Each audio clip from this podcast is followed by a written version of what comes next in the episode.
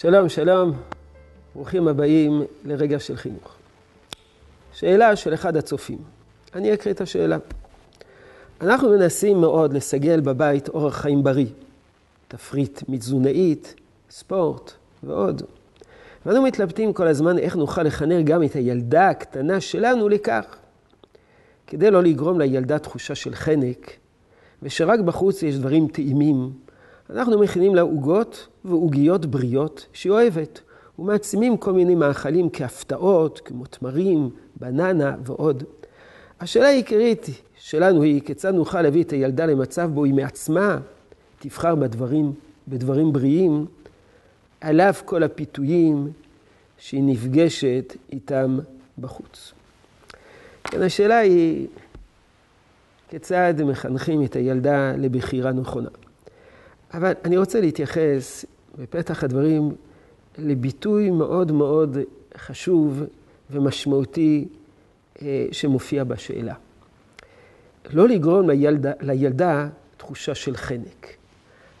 זה מאוד מאוד נכון. לעתים להורים יש שיגעונות. השיגעונות האלה הם טובים להם, והם מאוד דוגלים בשיגעונות האלו.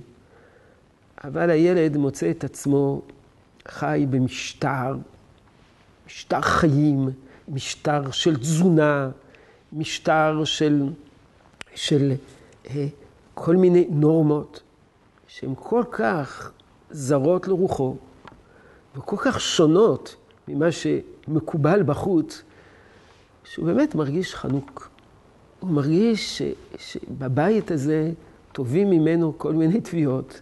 שהן לא נורמטיביות. הוא מרגיש שעושקים ממנו את הדברים הבסיסיים שיש לכל החברים, לכל הידידים, לכל הילדים שסביבו, ובבית שלו חיים בצורה סיזיפית, כל מיני גזרות. אז ברור שהורים צריכים לחנך את הילדים שלהם לפי השקפתם, ואם הם סבורים שאורח חיים מסוים הוא אורח חיים תקין, הם צריכים להנחיל אותו לילדים. אבל הם צריכים מאוד מאוד להקפיד שהילד לא ירגיש חנוק. לכן מאוד צודקים השואלים בכך שמשתדלים לגרום לילדה תחושה, לא, לא לגרום לילדה תחושה של חנק, אלא תרגיש שזה טוב לה, שזה נעים לה, ולכן הם משתדלים אה, להעצים כל מיני מאכלים, כדי שהילד ירגיש שהוא לא נדרש לוותר, אלא אדרבה, הוא מרוויח. כיצד מחנכים לאורח חיים בריא ולבחירה נכונה, בעזרת השם, מחר נתייחס לזה. יהי רצון שתשרה ברכה בעבודתנו החינוכית. שלום שלום.